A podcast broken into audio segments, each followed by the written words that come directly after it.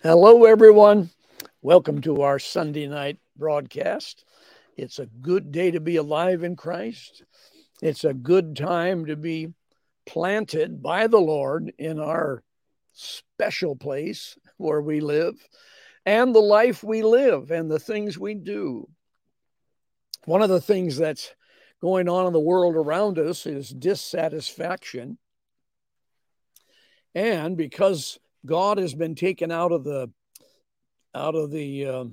area of their life, they have no purpose and they don't have a plan and they don't know they were called by the Father, given by the Father, to fulfill and accomplish and live out God's destiny for them. And because of that now, there's a lost generation that needs Jesus. So our job, our walk together is to do that. Encourage, teach, preach, pray, love on them, and bring them into Christ. And when those around us come into what we know to be true, they find their place, they find their destiny, they find their purpose in life, and they find their value in life. One of the reasons we've got such a craziness in the area of abortion is because people have lost the dignity and the value of life. And someone has convinced them that there's no purpose for that child that's coming into the world. Well, the gospel, you and I, as we speak about the things of the kingdom and the things that God has put within us through the word of God, that will bring that this generation, this society, this nation that we're in, bring them back to their purpose in God. Well, I'm George Watkins. If you have not been here before, thanks for stopping by. Stay a while. These Sunday night broadcasts are a special time when we can do a little teaching, perhaps a little longer if we need to, than the morning session. And if you haven't been able to check out the morning sessions, come by this week. It's going to be a great week. I just feel it in my spirit. I feel it in my bones, as they say. All right. Praise God. Well, I want to jump into the first chapter of Colossians. And I'm going to spend a little time in the Mirror Bible tonight and talk about just a little snapshot of Paul's dissertation to the church at Colossae. And in doing so, Paul's going to speak to the church in your town, where you live, in your house, in your lifestyle, because it's certainly a word for each of us when we read the scriptures. You know, we read the scriptures with over the shoulder of other people. Those that receive this word, it was spoken to them for a purpose. And it had a time stamp on a lot of these verses, scriptures rather, especially prophecies in the Old Testament and the New Testament. It's wrong. I believe it's not good Bible exegesis to take the let's not go there tonight, the prophetic scriptures and bring them all for today. And that's what people do with the book of Daniel, the book of Revelation. Everything's about today. Well, what about all those other folks that lived for the last 4,000 years since Daniel or so, and 2,000 years since the book of Revelation? So the book of Revelation, or the book of Daniel rather, was written and given to especially identify the coming of Jesus Christ. When it talks about the 7 years and all the 3.5 years and all these things when the king comes.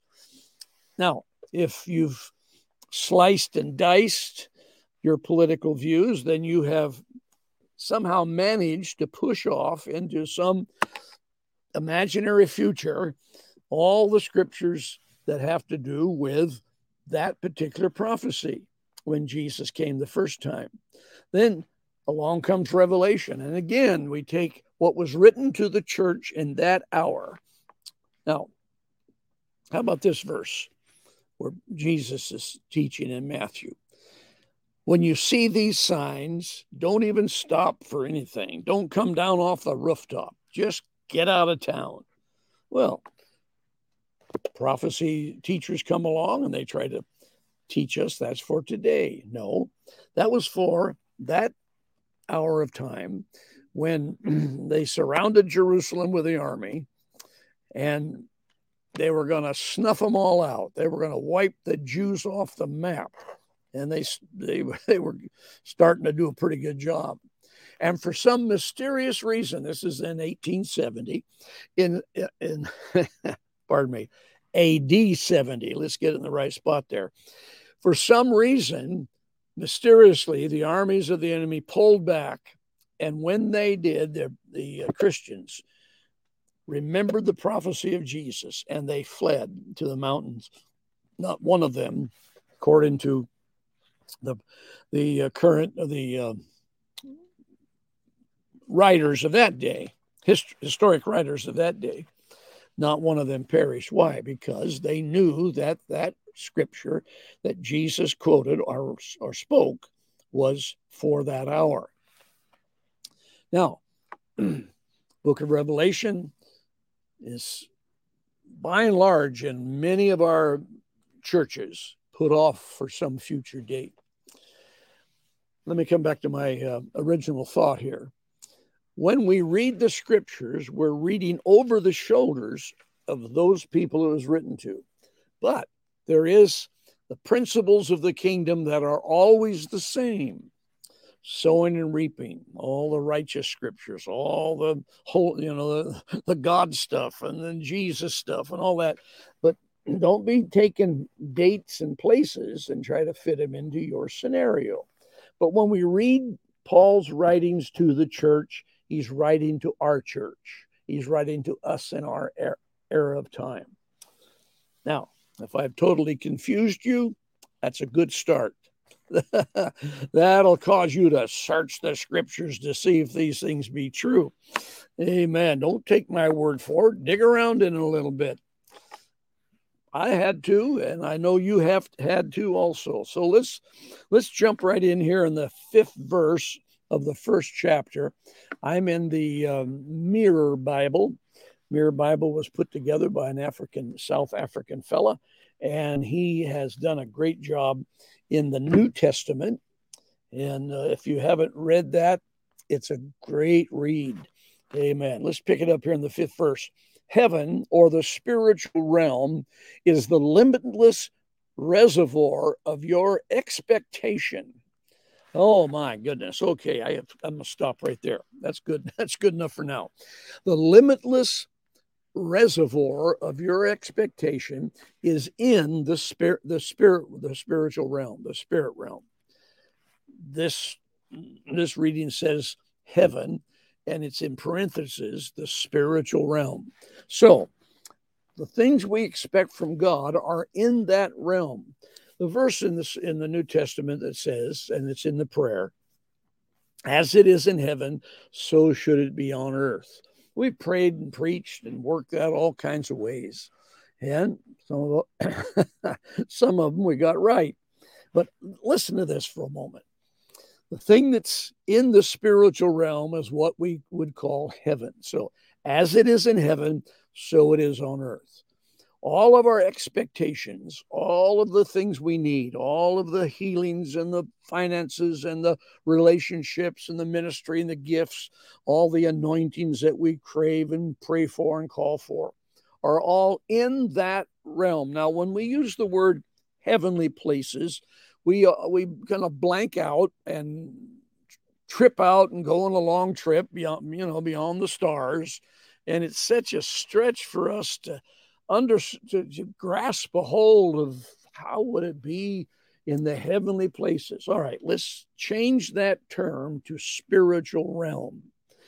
Now, that spiritual realm is the presence of the Lord. And the scriptures tell us in the presence of the Lord is fullness of joy, and at his right hand pleasures forevermore. So this verse here says that in that world is a reservoir of all of the expectations that I have in my heart and you have in yours. Okay, so how do we get there? What do we do? Let's read on. I love this. The announcement of the goodness of God is not far-fetched or too good to be true. The word you heard is absolutely true. Now, Romans 10:9-10 says, this is Paul, the word is nigh thee, even in thy mouth, and it is the word we have preached. So here it is again. The word you heard is absolutely true. And Paul said, it's nigh thee in thy mouth, and if you'll believe and speak it and confess it and declare it, it'll be yours. So here we are. We've got desire, that the reserve of it is in what we're referring to as the spiritual realm or heavenly places, and our doorway, our ticket, our doorway, our key is this word that we've heard from the scriptures and from the preacher and from the Spirit of God speaking to us through the word and the gospel message, all those things. That's what opens the door, and when we believe that, we take it out of the spiritual realm and it is applied to the physical realm. So I need finances. I open the door by faith in what I've been taught. Someone taught me that if I would believe, I would receive. If I would give, it would be given back to me. If I was generous, my soul would prosper. And in the prospering, the scripture, the King James says made fat, but it would prosper. And as I prosper, my wisdom and my understanding of the book of Proverbs then, and how to sow and how to treat people and how to run business becomes to be enlarged. Why? Because I have given and God gives back to me understanding. That's how we step in. That's how we tap in to the realm of that thing called the spirit realm, spirit world. It's by faith, but it's by believing the word of God. There's one short phrase in the New Testament I love. Jesus said this. He said, he that believeth, or you, men or women, he that believeth on me has everlasting life. So this whole thing of believing is not complicated. We have the ability to believe. If we didn't, Jesus wouldn't have said, have faith in God. If it was impossible for you and I to have faith, we would never have been challenged in our weak faith as he did to the disciples. O ye of little faith. Well, he could have said, oh, ye that will never have faith because you can't have faith. No. He knew they had faith. They just needed to jack it up some. How do you jack faith up? How do you grow faith? It's a muscle. You work it. And when you work a muscle, the muscle has been created to grow and to become stronger. That's the genius of God's creation, is that man, like the mule and the donkey, little historic thought here. When we work, we get stronger if we're eating right. If you eat the right food and have enough nourishment, the more you work, the stronger you get. Now, a horse doesn't do that. A horse, the harder it runs and works, and it gets weaker. You can wear them out quick, but a mule, or those work mules in the early days of America, they got tougher and their muscles grew. So it is with faith. As you exercise your faith, it becomes stronger. Well, how do I exercise faith? Well, of course, you lay on the couch and watch TV, and eat a lot of popcorn and junk food spiritually.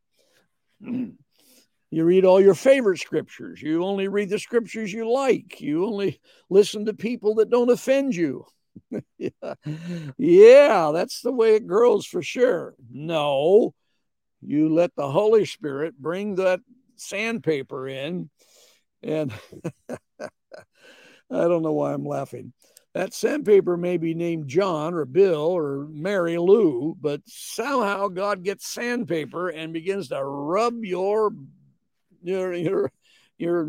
barnacles off, or whatever they're called, and smooth you and exercise your faith. You say, God, I pray for patience. And then somebody moves in next door and you are so upset. You are so agitated because of their whatever's going on. And God says, hey, ho, ho, ho, you prayed for this. I'm just helping you out. All right, let me stay on track here for a minute, because I want to get to another verse here. Wow. All right, in this spiritual world, there is limitless reservoir of your expectation, and it's in the Word of God. Now, verse 6, this word resonates within you, and its appeal is prevailing in the whole world. Declare that Christianity, the gospel of the kingdom, is increasing and increasing. Now, we're hearing on the talking heads, as they say, the news and the reporters, that Christianity is under attack. Well, ding, ding, what else is new? Christianity has been under attack ever since Jesus showed up on the planet, crying out loud. Okay, it's under attack. There's people, in our country, USA, we're being attacked and trying to rip us apart. I remember when I came to Mount Vernon 45 years ago, the school districts would not have anything on Wednesday night. No games, no nothing. They shut it down at school. So everybody could go to a Wednesday night church service. Well, that lasted until about 82 or 3, and then they got away from that. Why? Because they're drifting away from honoring the Christian church. But listen, do not make that mistake that that's the end of the story. The book has not been written yet, folks, because this verse is a promise that the seed of the gospel, when it's planted, will bring forth fruit. It will bring forth fruit. And the Old Testament says that when that stone hit that statue in Daniel and began to swell, see, the statue represented all the kingdoms that was coming in the next generations. When it hit the stone, Jesus came at the Roman junction. It said it swelled and grew and filled the whole earth. And the scriptures in the Old Testament says that the knowledge of the Lord shall fill the whole earth as the waters cover the sea. Now, here we have in this verse that the harvest is evident everywhere and gaining ground, as also witnessed in your own experience from the moment you heard and understood the true implications and the revelation of his grace. God's not jumping out and running away and leaving this earth. He's not sneaking out in some secret rapture like a thief, like an embarrassed person. He's winning, and we will win. So don't count yourself out just because you have some momentary setbacks, or the city council won't let you, build that church or have that meeting in the park, or they laugh at you when you want to, sing a song for Christmas. Don't count yourself out. We're not through with this thing yet. All right, let's move on. Verse 7, your experience is consistent with the teaching you receive from our dear co-worker, Ephraim. He is passionate about you and your well-being in Christ. Amen. Love your pastor. Love your teacher. Love that dear sister that brought you to Christ. Love that small group leader that loves you every week and gives you free cookies. Love them because they've brought you the gospel of Christ. Amen. I was in a home meeting last night, which we do once in a while. I work with a great ministry called Sought Out here in the area. And I told him at the end, after we were wrapping it up, I said, well, I just came for the cookie. There was a whole plate of cookies over there.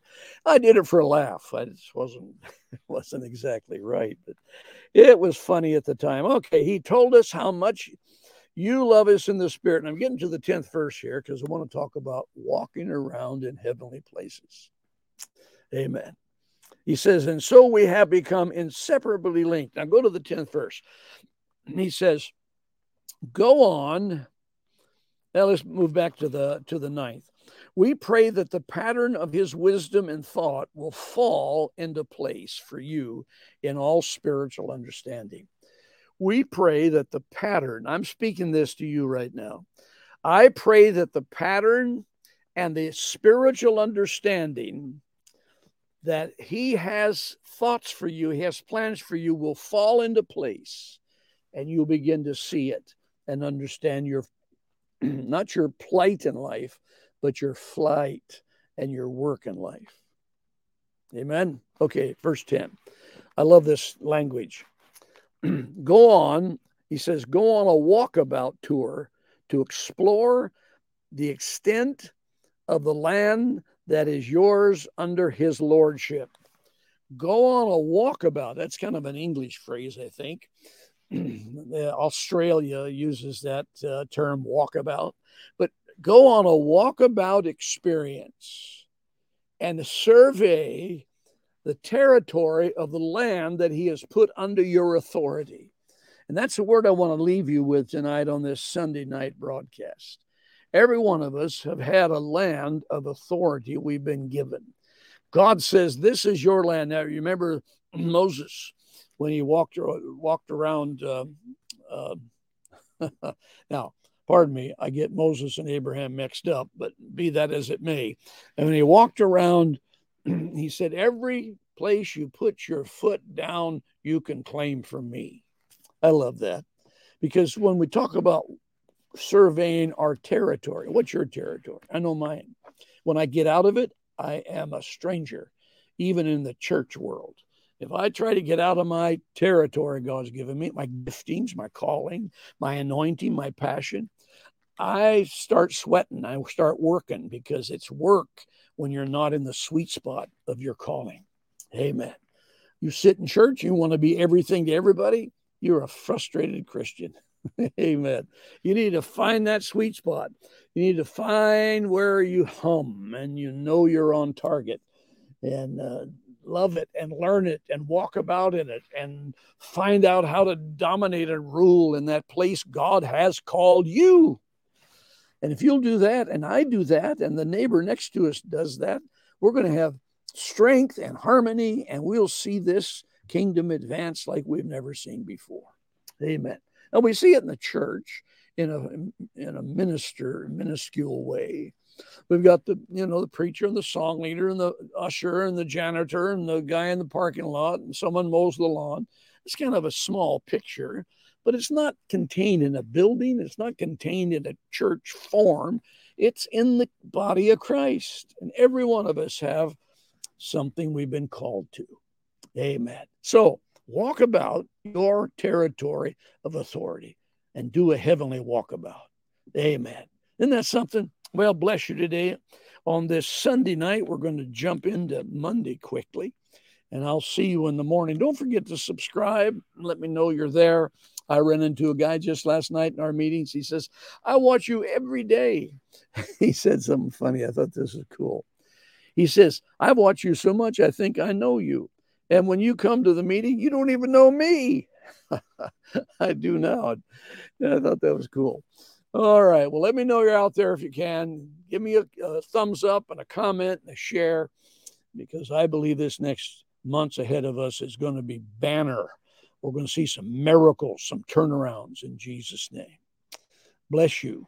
Sign up and all that good stuff. And if God's nudging you, send us a gift. PayPal and the U.S. mail is still available. Hallelujah. Until tomorrow morning, we will see you bright and early. Get out there, find out what your territory is.